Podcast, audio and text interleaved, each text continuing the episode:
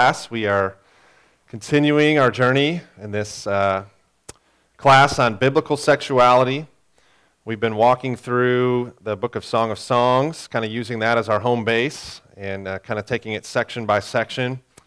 And then we uh, just have some natural segues in each section to different topics on biblical sexuality that just relate to our everyday life. We've talked about the three lies um, of our culture tells about sex. We've talked about body image. And last week we talked about expressive individualism and, and some of the roots of that and, and some of the ways it shows itself and, and kind of it undergirds a lot of the, the issues with sexuality in our culture. Uh, today, uh, we're going to talk about singleness uh, in relation to uh, the section of Song of Songs we're in. So we've gone through verses 1 through 14 of chapter 1 of Song of Songs. There we saw the woman kind of express, she kind of jumps right in and expresses her um, longings for her groom, uh, but also some of her insecurities. And then he affirms uh, just his attraction and his love of her in all kinds of ways. Um, and then it ends sort of with the woman longing to be with him again. And, um, and then it, it kind of makes this expression at the end of verse 14 of their relationship being like En Gedi. Uh, yes, I do need that, Rob, if you could bring that up here. Um, and, uh, you know, one thing I wanted to say is that Song of Songs, you'll notice as we go out, for the most part, it shows this couple at their best, not at their worst. There is one moment where we'll see them getting a little bit of tension. Um, and so, for some of you, maybe who are married, um, their relationship may seem a little too perfect, and um, I think that's actually part of the point. I think the Holy Spirit is presenting us sort of the perfect couple, if you will, um, to help us see what love can and should look like uh, between a husband and a wife. Um, and, and so Phil Ryken, he says it's, it's in one way, the Song of Songs, the relationship picture there is, think of it kind of like the picture on the box of a jigsaw puzzle. Um, so the, the, the, picture is what you look to to kind of design, kind of, and, and, help build your puzzle. And so, you know, all of our human relationships are kind of like the puzzle that's not finished yet and, and still growing. Uh, but this is a picture of, of what to, you know, strive for. Uh, then we looked last week at verse 115 through 2:7, and things start heating up between the two. They get more and more um, intimate towards each other, but then it ends in, in 2 verse 7 do not stir up love till it awakens. Um, and that idea just really flies in the face of how our culture thinks about sexuality. Uh, but we'll see today that it, that doesn't, even though she says that, that doesn't mean her desire for him has cooled. Uh, the question remains when will that time come? Um, and the groom in this passage today seems to believe that that time has come, and he comes to her um, and starts making his case uh, for them to start consummating their relationship into marriage. So we're starting uh, in chapter 2, verse 8. The voice of my beloved, uh, the, the uh, bride says, Behold, he comes, leaping over the mountains, bounding over the hills. My beloved is like a gazelle or a young stag. Uh, it's almost like a movie scene, movie scene here. Um, you think of like a scene where two people in love have been maybe apart from each other and now they finally see each other and they're running towards each other. Um, and, and in her mind, there's almost there's no flaws in, in him at this point. It's almost like he's Superman jumping over these mountains. Um, he's like a gazelle, a graceful uh, and beautiful animal. Um, then, it's, then she says, Behold, there he stands behind our wall, gazing through the windows, looking through the lattice. So it's kind of almost anticlimactic. There's this build of him coming. She's excited, but then it's kind of anticlimactic where he doesn't come into the house that she's in. He stands outside. It's kind of a Romeo and Juliet moment where he's outside and they're, they're kind of talking to each other through the window, um, and he can't come in. But the groom obviously has something important to say. He's kind of leapt over these mountains to get to her. And so then the groom uh, speaks to her. My beloved speaks and says to me, and this is him now Arise, my love, my beautiful one, and come away. For behold, the winter is past, the rain is over and gone, the flowers appear on the earth, the time of singing has come, and the voice of the turtle dove is heard in our land. The fig tree ripens its figs, the vines are in blossom, they give forth fragrance. Arise, my love, my beautiful one, and come away. So he's invoking the beauty of, uh, he's kind of looking around and seeing that it's now springtime um, around them. and he's kind of summoning all his poetic powers uh, as a compelling reason to win this woman's heart and, and to show her that this relationship should now become a marriage. If you haven't been with us, we've talked about how at the beginning part of Song of Songs, they are engaged, they're not married yet. And so he's saying the time for love has awoken. It is time for us to, um, to get married. And that phrase, come away with me, uh, could, could easily be portrayed as his proposal to her. Um, so, but then he uh, continues, Oh, my dove, in the clefts of the rock, in the crannies of the cliff, let me see your face. Let me hear your voice, for your voice is sweet, and your lovely, and your face is lovely. So the dove there is an image of beauty, but notice it's a dove. Where is this dove? It's in the clefts of the rock. It's in the crannies of uh, the cliff. So think of like a cliff face with some holes in it. Um, the doves would often be up in those holes. Why would they be there? It's, it's a protective place, it's a safe place for them. Uh, it's inaccessible. And so there's this image of inaccessibility here. Um, he's gazing up at her in the window and longing to be with her uh, fully and, and to embrace her. And I think at this moment, so we've talked about how there's a natural reading of Song of Songs where it informs our relationship, but there's also a spiritual reading of Song of Songs where it, it teaches us more about what it means to be the bride of Christ and to be in that kind of relationship with, with Christ. Um, so I, I'd just be curious if any of you had any comments or thoughts on how might just what has transpired so far in, in today's passage give us insight into what our relationship with Christ is like and how Christ views us. Anyone want to share any thoughts? Just from this particular piece, it kind of reminds me of the shadow under his wings, you know, Hyden under the cleft of the rock. Hmm. Yeah, yeah, yeah. Yeah, any other thoughts? Do you think about how the, the man moves towards the bride here?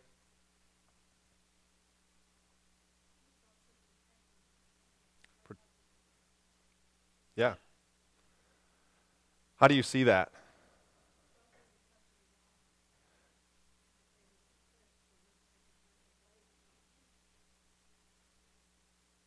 Yeah. yeah. Yeah. Yeah, so the, the her being in the cleft of the rock is him kind of voicing that he can't get to her fully yet in this moment. Um, and I think, you know, one way it's kind of pointing to our relationship with Christ is just to see that he loves us with this kind of love. He, the, you think of the man kind of leaping over these mountains to get to her just his, his excitement to be with her, his excitement to pursue her, um, in some ways as a picture of the, the joy um, and the longing for Christ to, to move towards us. I think of the hymn where it says, um, From heaven he came and sought her to be his holy bride. With his own blood he bought her, and for her life he died. And I think even that line, we, we see some of that imaged here in the way the man is pursuing her, and that, that is similar to how Christ has pursued us. All right, so continuing on, she responds now in sort of a surprising way. So this is her now talking. Catch the foxes for us, the little foxes that spoil the vineyards, for our vineyards are in blossom. So she's, first of all, she's affirming their commitment to each other uh, this vineyard that's in blossom, their love is in blossom. Um, it's, it's time for love to, to happen, but, um, you know, that's not all that, that needs. It's, it's almost a sense of, of them having gone through puberty and they're ready to, to be in this kind of relationship, is, is somewhat that, what that's referring to, is the vineyard being in blossom. They are ready to physically to be married. Um, but it's not just, you know, making it through puberty that makes you ready for marriage. There's more things that need to happen. And the woman knows that they are as vulnerable right now as a ripe grape is in a vineyard to a fox that might go through the vineyard. Um, and so as their romance ripens, there is need for continued caution. That's, that's what's going on in this point. Um, so catching the foxes in the vineyard is um, this sense that their love, especially their sexuality, needs to be protected like a prized vineyard. It takes patience to cultivate tender blossoms of a grapevine. It also does the same for, for cultivating romance to become a love that will last. Um, so that's, does that kind of make sense? This is, this is her saying, okay, well, um, there's a lot of infatuation here, but we still need to be careful. Uh, there's still ways that, that we need to have caution as we come closer and closer to our marriage.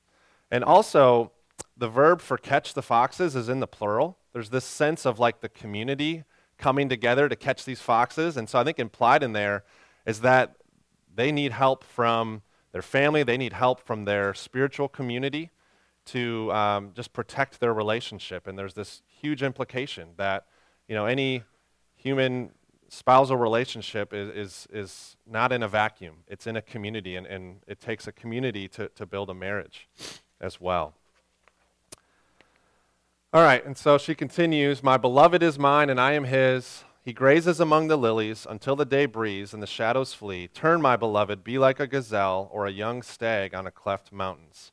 And so there's this sort of, it's, it's, it's moving forward here. Um, she's, she's expressing her love for him. He grazes among the lilies. That's, that's kind of talking about um, them starting to be more physically intimate. But uh, she says, Until the day breeze and the shadows flee, turn, my beloved. And that word turn there means turn away. Go back to the mountain where you just came from. That's basically her saying, okay, it's still not time yet. It's still not time yet. But then we see that it's easier said than done, because as chapter 3 starts, she starts dreaming of him. As, as he's absent, physically absent, she starts dreaming about him. She's, she's still longing for him. So on my bed by night, and the, the Hebrew there is actually night by night, there's this continual action. Uh, she's doing, she's having these dreams continually. I sought him whom my soul loves. I sought, and that word sought probably is a continual seeking of him, but found him not. I will rise now and go about the city, in the streets and the squares. I will seek him whom my soul loves. I sought him, but found him not. So, as she had sent him away, there's maybe a sense in which she's kind of worrying if, she, if he'll come back. We don't know exactly, but there's definitely this longing to be with him again. And she even leaves the safety of her home to go seek and find him. Um, you know, remember this is a dream. Uh, and so, what do dreams do? One of the things dreams show us is what we're hoping for or longing for. And so, there's still this strong urge. But she leaves her safety of her home. It was very unsafe for, for a woman in that day to, to walk about the city at night.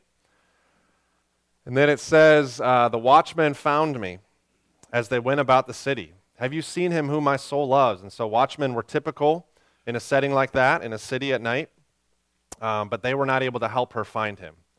And I think uh, many believe there's, as you see this woman kind of wrestling with uh, the longing to, to find him again, uh, you can kind of see this metaphor for the difficulties in finding a good, long lasting relationship. Uh, even think about today in our world. Um, it, can, it can be a long journey for some. Some, may, some of you maybe were high school sweethearts, and it just kind of from day one, it, it went um, your, your journey to, to finding true love, if you will, was, was pretty smooth. But for many, it, it can be a long road full of bad breakups, long seasons of singleness, uh, taking a long time to cultivate a relationship to the point of marriage. Uh, the search for a lifelong spouse can be hard work that takes risk and, and persistence that we're seeing in this woman here. And, and this is sort of a struggle in their relationship. And our relationship with God is similar. It takes work, it takes intentionality to cultivate a deeper relationship with the Lord. But then her, her searching finally pays off in verse 4. Scarcely had I passed them when I found him. She finally finds him, whom my soul loves. I held him and would not let him go. Of course, she finally found him. Until I had brought him into my mother's house and into the chamber of her who conceived me. So she finds him and she holds him now, brings to her mother's house. This is where she would have been living. Um, and uh, the, the bringing her to her mother's house has this sense of getting family approval. I think it's, uh, many of you have probably ex- experienced the blessings, especially if you come from a godly family, of, you know, having gotten your family behind your relationship. Um, and so there's, again, we see this communal nature of marriage and, and it being in a context, a, a, bigger context. But then she wants to go into the chamber. So, so this is her, like at the beginning, Uh, we saw this in chapter 1 of, of her longing, expressing her longing again to be with him physically. But they can't yet. And so, verse 5, she repeats the same uh, encouragement and exhortation to the daughters of Jerusalem. I adjure you by the gazelles or does of the field that you do not stir up or awaken love until it pleases. Um, and so there's so many directions we could go at this point as we've kind of looked at these ne- this next section. Um, and last week we talked about expressive individualism and how uh, this whole idea of not stirring up love until it wakens is just so counter to how uh, our, our society thinks about love and, and sexuality. Today, I want to talk about singleness. I, I think that today's passage, there's, there's ways in which it naturally lends to a discussion of singleness because uh, it, it's, it's helpful and it's important to talk about marriages and um, cultivating you know, good marriages, but also reality is, is of singleness um, in our midst and in the church, um, and the Bible even speaks to that. And um, you know, the singleness is not talked about a ton in the Old Testament, but in the New Testament, it's it's definitely talked about. I mean, even the fact that Jesus and Paul were both um, single uh, says a lot, uh, and yet held up as, as models for us. And Paul in 1 Corinthians 7, he holds singleness, singleness in very high regard. And, and Jesus does as well in Matthew 19. He talks about singleness um, and really affirms it. So it was very countercultural in that day uh, to, to elevate singleness to, to basically equally as important and good as marriage. Um, that was countercultural then, and it still is today. Um, even in the church, sometimes the church can uh, treat singleness as sort of being a JV Christian, I think, where you haven't fully arrived in your relationship with Christ and in you know, your relationship to the church until you're married and have kids. Um, and the Bible could not be more, um, you know, in disagreement with that thought the, the Bible, and I, I, would love to take the time to walk through 1 Corinthians 7 um, and share some of the, the passages there. Um, I, I, think I'll just share this one. Uh, now, as a concession, not a command, I say this I wish that all were as I myself am. And Paul's talking about him being single. Um, he says, But each has his own gift from God. And he, right there, he's talking about singleness as a gift. Um, and it's not some think that that means, you know, the gift of celibacy, which is actually a biblical thought um, in Matthew 19. But Paul is there just more talking in general about if you're in a season of singleness, we are to view that as a gift from God. God has put us in that season of life for a reason, um, and there's ways that that can be a blessing. Um, and I would love to take the time to walk through all these other passages in 1 Corinthians 7, but I do not have the time this morning, and I want to get to um, sort of a, a, more extended discussion on singleness that I have from this book, uh, Singleness Living Faithfully by Jenilyn Swett. Jenilyn is uh, uh, in St. Louis. She's adult ministries director at a church there. And um, she wrote this devotional. It's 31 entries, you know, covering 31 different topics uh, related to, to faithful singleness. It's gotten great reviews. Um, there's lots of good books on singleness, but this is one of my more favorites, and I'm kind of biased, as you'll see in a minute. Um, but it's, she talks about sort of foundations for singleness. She talks about cultivating relationships in singleness. She talks about lament in singleness and then growing in maturity. And um, Jenilyn is someone that I actually worked with in St. Louis when I was an intern uh, during seminary. And so I reached out to her, and she was willing to do an interview with me. And so I'm to we're going to take the rest of our time, Rob, if you could cue that up, um, and listen to a discussion I had earlier this week with Jenilyn where I asked her some questions about singleness. Um, and um, hopefully that is, is a helpful discussion for us. Yep. All right, Redeemer, I'm here now with Jenilyn Swett. She is the Adult Ministries Director at Restoration Community Church in St. Louis. Uh, I had the honor of being on staff with her when I was in St. Louis a number of years ago. I was an intern um, on the same staff as her, and so consider Jenilyn a friend. She's also even been kind of a coach to me over the years, and mm-hmm. um, as I've done adult ministry and just learned a lot of things from her on, on things she's done. Um, she's also just been a model of, of, faithfulness and of contentment in her life. And so it is very special for me to be able to have Jenilyn um, speak with you all on this and get to have this conversation. So, Jenilyn, thank you so much for taking the time to speak with our church. Oh, I'm so glad to be here. I only wish we could do this in person. I know. But it's great know. to be here. Yes, maybe someday. All right, so I kind of want to just dive right in. I, I, gave a little bit, I'll be giving a little bit of intro to our church about you um, before this. So I'm just going to kind of dive right into the questions. But um, in your introduction in the book, you, you mentioned a story of talking with your pastor.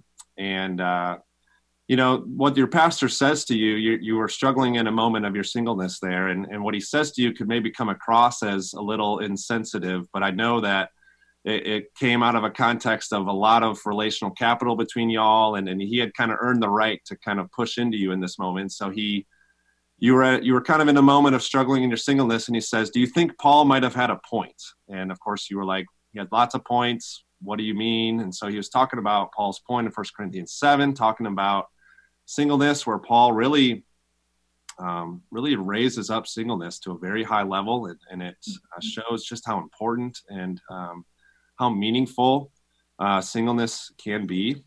And so I just want to start off by asking you what are some ways you've experienced singleness uh, as a blessing in your life? Yeah. Um, well, that was Andrew. If you, I don't know if you picked up on that, but it was Andrew Vandermoss, our, our former pastor, who asked me that question. Um, and I think one of the things that has been a real blessing for me in singleness is um, I get to say yes to a lot of things.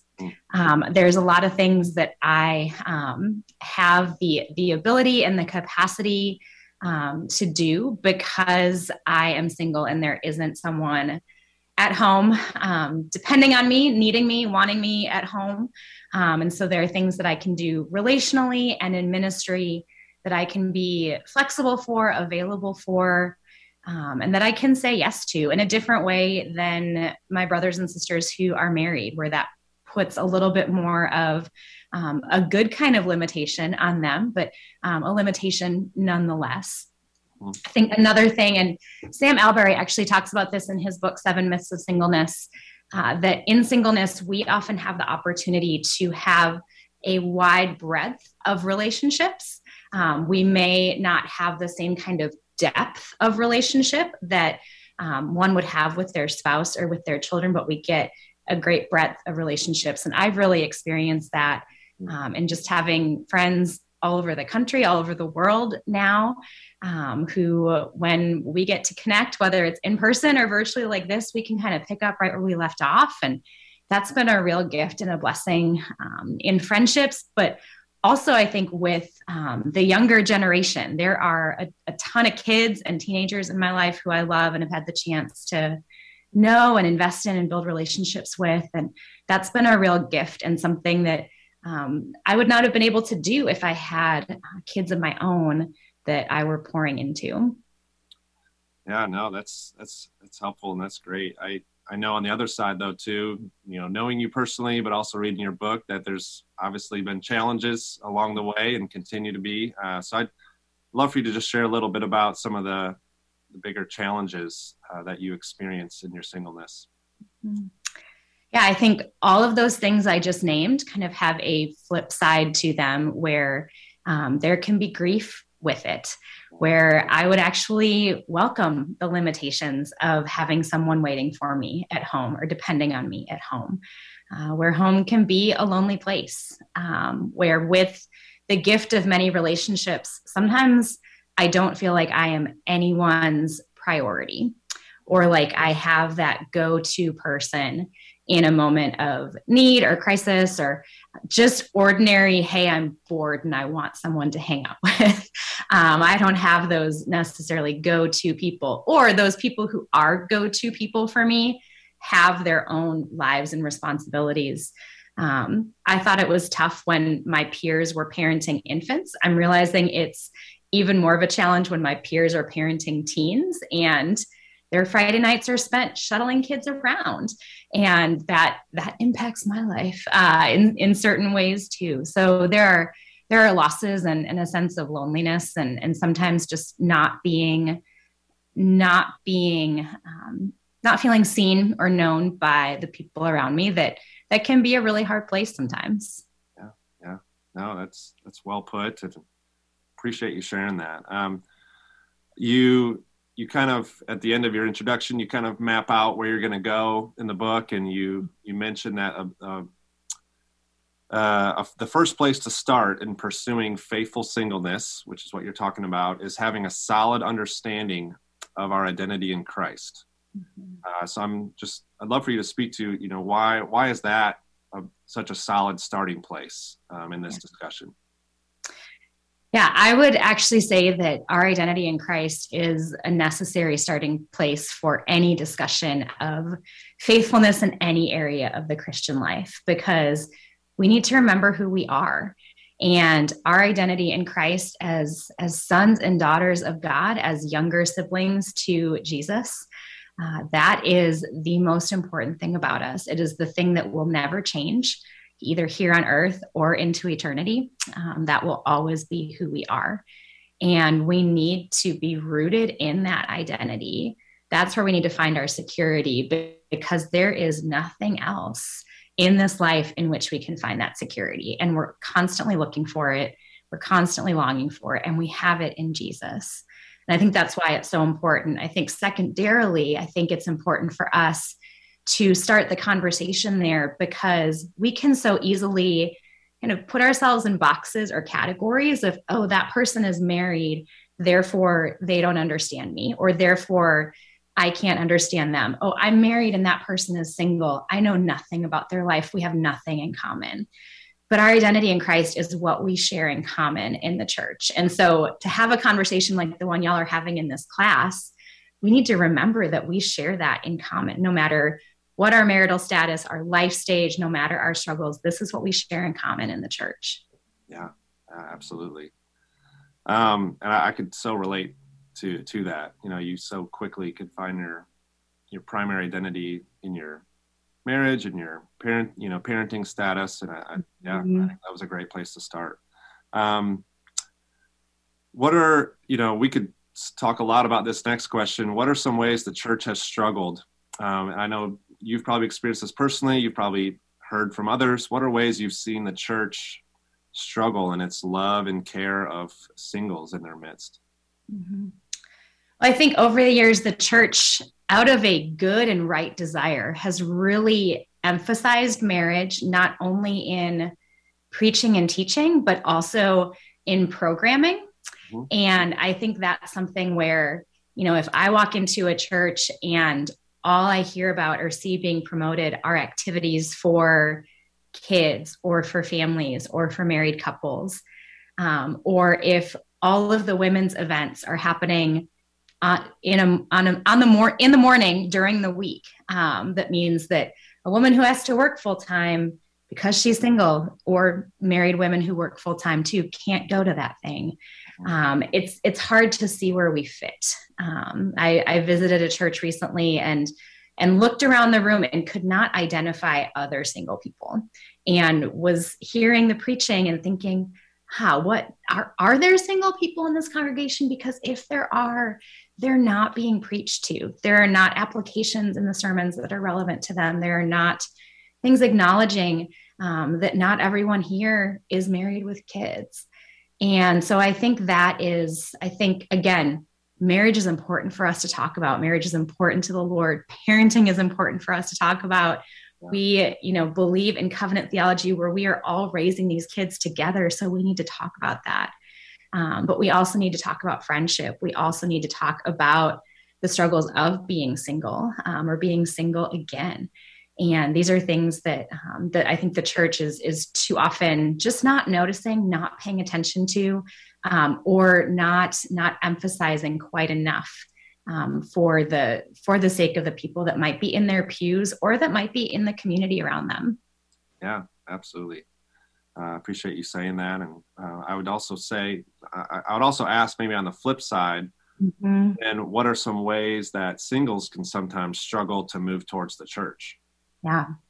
yeah this is this is i would say a bit of a soapbox for me um, because i really push against a consumeristic mentality and i think that's something that i have seen in a lot of single folks over the years of if the church isn't going to meet my needs i'm just going to opt right out rather than than trying to make some efforts maybe some sacrifices to build relationships to let myself be known in the church to where um, there would be an opportunity for me to offer my insights or my stage of life or um, the availability that I might have as a single person to the church. And so I think um, the first and foremost way that we can move towards the church is to show up and not only on Sunday mornings, but to show up in other spaces too, whether that's small groups or other church programming um, where where the more we're there, uh, the more we can, I think, help to, the more we can be known and be seen, and maybe help to shape what's happening there. Um, I also think just building relationships and offering our gifts and our resources to the church is really important um, because we have gifts and resources to offer. And it's sometimes in offering those that we actually end up getting some of our needs met um, as we are known in the church. Yeah, that's that's super helpful.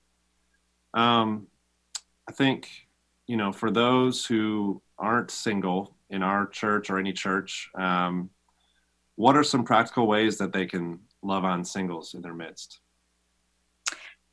I think simply talking to them, getting to know them, inviting them, um, whether it's out to a meal after church or over to your house for um, a movie night or you know I get invited occasionally to, you know, come sit on the sidelines of my kids' basketball game with me. Um, and and every single person is different. Um, and so I can't speak for all of them. I can't tell you that all of your single friends are going to want to come have a family movie night with you. But this single friend would want to come have a family movie night with you. Um, and so I think just building relationships and finding the things, building on the things that we do have in common and can share um, just set an extra seat at your table um, on any night of the week and, and see who you might be able to invite into that and, and share life, get to know them. Um, don't make assumptions about what they would want or who they are, um, but get to know them and learn those things about them as you build up build that relationship. And invite them to sit with you in church on Sunday morning. That's another really simple thing, but can be a really significant thing. Oh no, that's that's great. That's helpful. Um, I'm sure we could talk, you know, plenty more about that. Oh yeah. oh, yeah. great start. Definitely a great start. Um, I love that you had a section on lament in your book. Um, mm-hmm. Something that I've personally been, you know, trying to learn more about um, uh, personally and as a pastor. And uh, we've we've talked about it some. We we went through Habakkuk uh, a while back, and um, and so it was encouraging to see just some of your reflections on that. And so i'm just curious you know as you think about lament and singleness why is lament an important part of faithful singleness? And what mm-hmm. what might that look like? Yeah so i think that again i think lament as you said is an important part of the christian life. And i think it's something that can be especially important for us in singleness because there is a lot of loss. There is a lot of disappointment and grief and loneliness and questions that we have in singleness. And um, we're, we've talked a little bit um, beforehand, Ross, about self pity. And that's another thing that I look at in the book. And I think in some ways, self pity is is the flip side of lament. Mm. Um, self pity is getting stuck in looking at our sorrows and getting stuck in um, feeling sad and feeling like no one cares about me. God doesn't see me. No one sees me. Lament, on the other hand, is taking that and turning towards the Lord and bringing that to Him and talking to Him about it and allowing Him to comfort and care for us in the midst of the things that we would lament. Um, so, in the questions that we have, in the sorrows that we feel, in the grief that we feel, bringing that before the Lord and not just getting stuck inside of ourselves with it, um, but bringing it before the Lord and bringing it to our community as well and sharing those laments with others and, and asking them to join us in lamenting those things um, and doing that with the Lord and not behind his back or not trying to kind of just curl into ourselves and hide from him in that. Yeah, no, one of your, uh, you know, I love the line once pastor once described lament as bringing our complaints to God and talking to him rather than grumbling behind his back. I think that's what you're talking about. And then mm-hmm. um, I loved your the definition that I think you got from one of your professors. It's wrestling with God until we come to rest in Him. I, exactly. Could you, could you expand on that that definition a little bit more? Yeah. So I mean, we we draw the idea of lament from Scripture. Right. Um, that this is not something that you know theologians have made up or that we're just kind of tacking on scripture gives us all sorts of examples of lament and especially in the psalms and the the framework that we have if we look at the psalms for laments is that the psalmists pour their hearts out to god they bring their complaints how long o lord will you forget me forever my tears have been my food day and night bringing all that before the lord but in almost every psalm of lament it concludes with some word of hope or trust or faith or rest. Um, I was just, I was reading Psalm 42, it's in our Bible reading plan. Um, and it, it ends with, Why are you cast down, O my soul? And why are you in turmoil within me? Hope in God, for I shall again praise him, my salvation and my God. So it's been all of this turmoil being laid out. But then the psalmist says, Hope, keep hoping, keep hoping in God. He is my salvation and reminds himself of what is true. And that's where he finds his rest. Yeah, that's great. And obviously, this is a class on biblical sexuality. Um, And I think in general, just talking about singleness is important in a class like that. But I think also specifically, um, just talking about sexual faithfulness um, in our singleness uh, is important as well. And that's something you address in your book. Mm-hmm. Um, so, what what are some of the most helpful ways to to maintain sexual faithfulness in singleness yeah this could be a, a whole nother class um, but i think this is something that that i've had to think a lot about over the years. I just turned 40 um, i have never been married. Um, I grew up in in purity culture and and you know believed that true love waits and that when true love waited there would be a reward, and I have not yet found that reward. Um, but thinking about so wrestling with what does it look like for me as a single woman who is a sexual being like I that is is part of how God has made me. Um, and yet I am not married. And so I don't have the freedom to have those sexual desires fulfilled in the way that a married person might. Um, so thinking about that, for me, some a few things that I've thought about in that um, are really looking at what is behind um, my desires. Um, and so something that, that I've spoken about before um, in, in various places is struggling with masturbation. And something that my counselor really helped me with when I finally started talking about it um, was really looking at, you know, when there is that desire and temptation, what's behind it? Is it, um, you know, is it just purely a sexual desire or is it a desire for, is it that I'm lonely? Is it that I'm bored? Is it that, um, you know, whatever, there, there are different things that might be going on. So I think whatever it is when we are faced with sexual desire, thinking, is there something more behind this where the need could actually be met, where I could actually go spend time with people, or I could do something active with my body, um, or I could do something that serves someone else in some way. Um, that might help to meet the the desires that I'm having, maybe not fully, but partially. Um, another thing that's been important for me is actually um, paying attention to my body and finding ways to use my body in ways that blesses others. Um, and so for me, this always sounds silly, and I, I, wish it weren't the case. But for me, sometimes that's baking. Um, like I need to bake for people because that is a way that that my body can be a blessing to other people. Um, or sometimes that's holding a baby, or um, you know, just doing good hard work um, with my body for the sake of others. That can be something that um, helps me to to be faithful sexually. Um, and I think this is another place where lament is important too to say, at the end of the day, Lord, I have these desires and they're not being fulfilled. And that is hard. And I am sad about that or mad about that or however I might feel. on that given day and knowing that he cares about even that. Hmm. Oh, it's super helpful. I appreciate you sharing all that. And um, yeah, like you said, there's so much more we could say, but um, mm-hmm. yeah, no, those are very practical, um, practical approaches to a very real um, and deep struggle. Um, yeah, I think the last thing I'd want to ask is you've already touched on self pity, but I, I, I think I'd be interested in a little bit more. You, you do have a chapter on uh, one of the devotionals on self pity. So, what are some ways self pity can be a struggle in singleness, and, and what would you say to you know someone experiencing self pity in their singleness? Yeah. Um, I would say every single person that I know has experienced self pity in some way, shape, or form.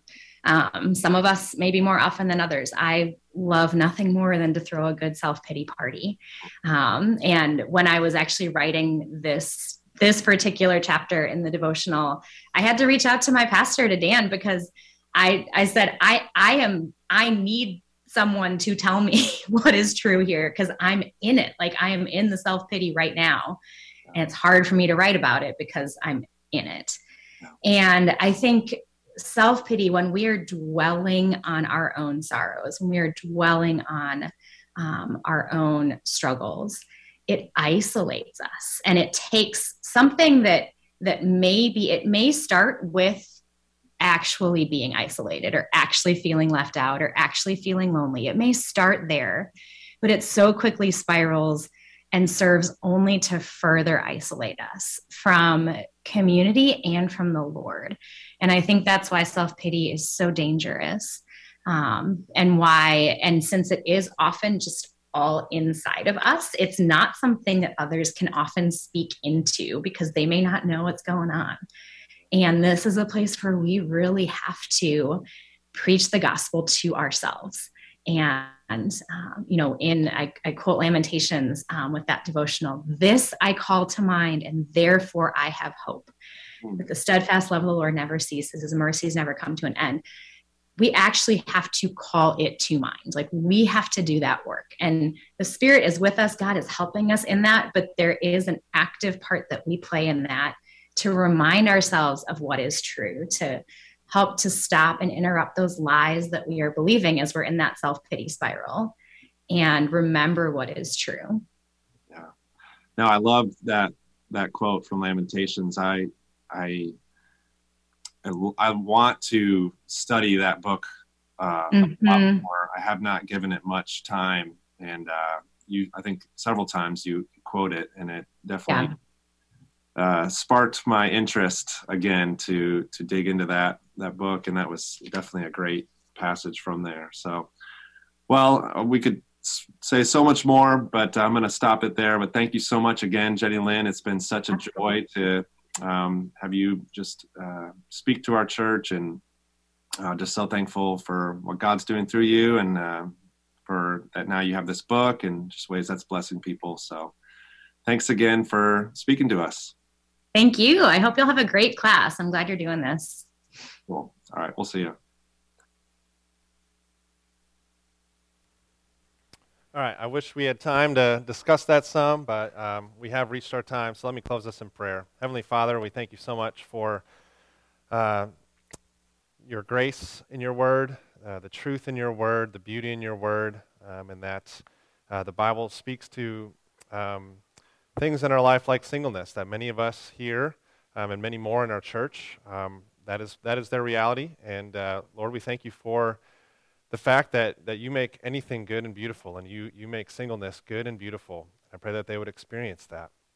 Um, and I pray that we as a church could, could grow in our love uh, uh, towards that. And um, I just pray that you continue to bless this, this class and this discussion. Um, on biblical sexuality. Um, help us to look more like your son in this area. In Jesus' name, amen.